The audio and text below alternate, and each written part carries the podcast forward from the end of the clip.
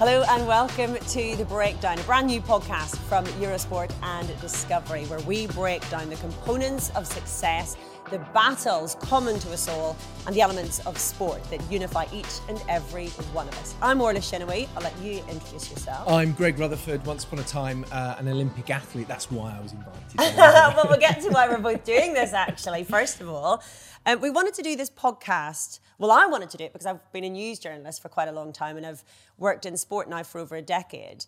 And I've, for such a long time, been fascinated by what sets elite athletes apart from the rest of us. And I've got this insatiable hunger and thirst and need to learn from athletes as to what it is that makes them different. But actually, over the last couple of years, I've come to realize that we've got so much more in common than we do that separates us. And the same battles, the same struggles, the same problems in life. But I feel that maybe elite sport has given athletes tools to deal with those struggles better than others, or certainly better than I do. And so that's what I want to learn. And this podcast is a bit of an exploration of all of that, really. And then you bring in the elite sport side of it as well. Absolutely, yeah. I mean, from my point of view as well, when we discussed doing this and you came up with this fantastic idea, I looked at it from the athlete point of view and I thought if we are talking to athletes, people that are fascinating, I want to try and get those questions and get those points that people often never got to with me when mm. they're interviewing me. I actually want to try and help get where we need to be to understand exactly why athletes do what they do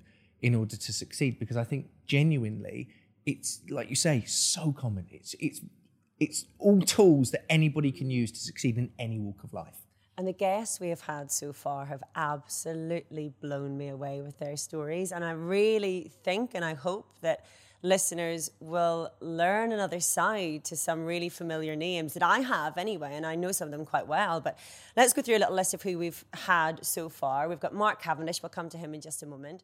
Um, we spoke to